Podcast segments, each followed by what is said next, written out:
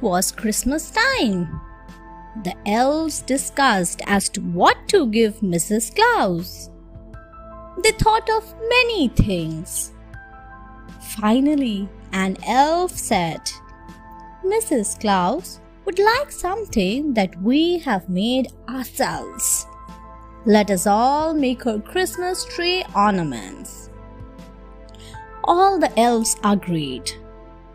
This was their favorite work. They began to cut and paint and glue their creations. Bits of paper, glitter, and ribbon were all over the room. These are going to be the best ornaments ever, exclaimed one elf. Late Christmas Eve, the elves hung all the ornaments on a Christmas tree, specially for Mrs. Claus. It was the prettiest Christmas tree ever.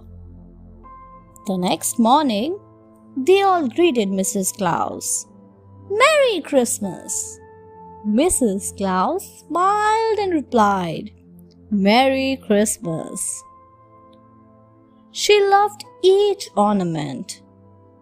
She said, These ornaments are so beautiful. They will always have a special place in my heart. Because you all have made them. Thank you. The dolls. Christmas was around the corner. At the North Pole, the elves had finished making gifts for all the boys and the girls. They were too tired. So they decided to go off to sleep. As elves were going, they heard some noises. They made their way towards the workshop. They peeped in through the window and shocked. There were dolls everywhere. They were singing and dancing. All kinds of dolls, small and big, were there. We're having a party to say goodbye to all our friends here at the North Pole, said one doll. Please join us for a last night here. The elves laughed and said, We were scared without a reason. They were only dolls. The elves sighed in relief, happy that the unknown noisemakers had finally been found. They joined the dolls to celebrate the last night at the North Pole singing and dancing until dawn. Christmas Spirit An old lady by the name of Mrs. Daisy lived in a village. Everyone knew her, for she was very sweet and friendly. One day, Mrs. Daisy went to the market to buy some eatables. She bought some eggs bread, and tomatoes. Now, as she was returning from the market, she lost balance and her things fell down. Mrs. Daisy was confused. She did not know what to do. Then she started picking her things hurriedly. Suddenly, a girl came to help her. She had been watching everything. She helped her to pick the things up.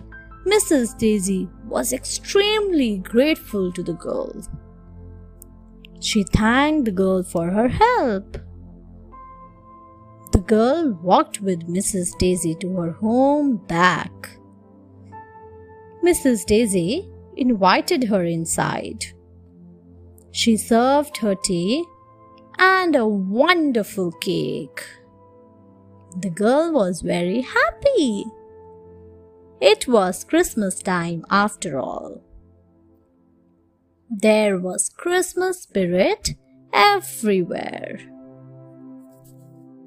The Old Man's Gift Once there was an old man. He was all alone. But he was not lonely, for he had built a lovely bird house in his garden. The birds made the old man feel happy with their singing.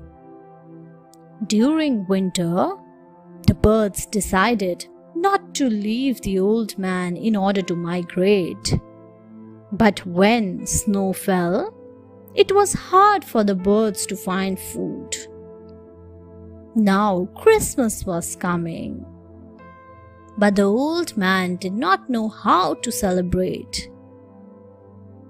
Then he had an idea.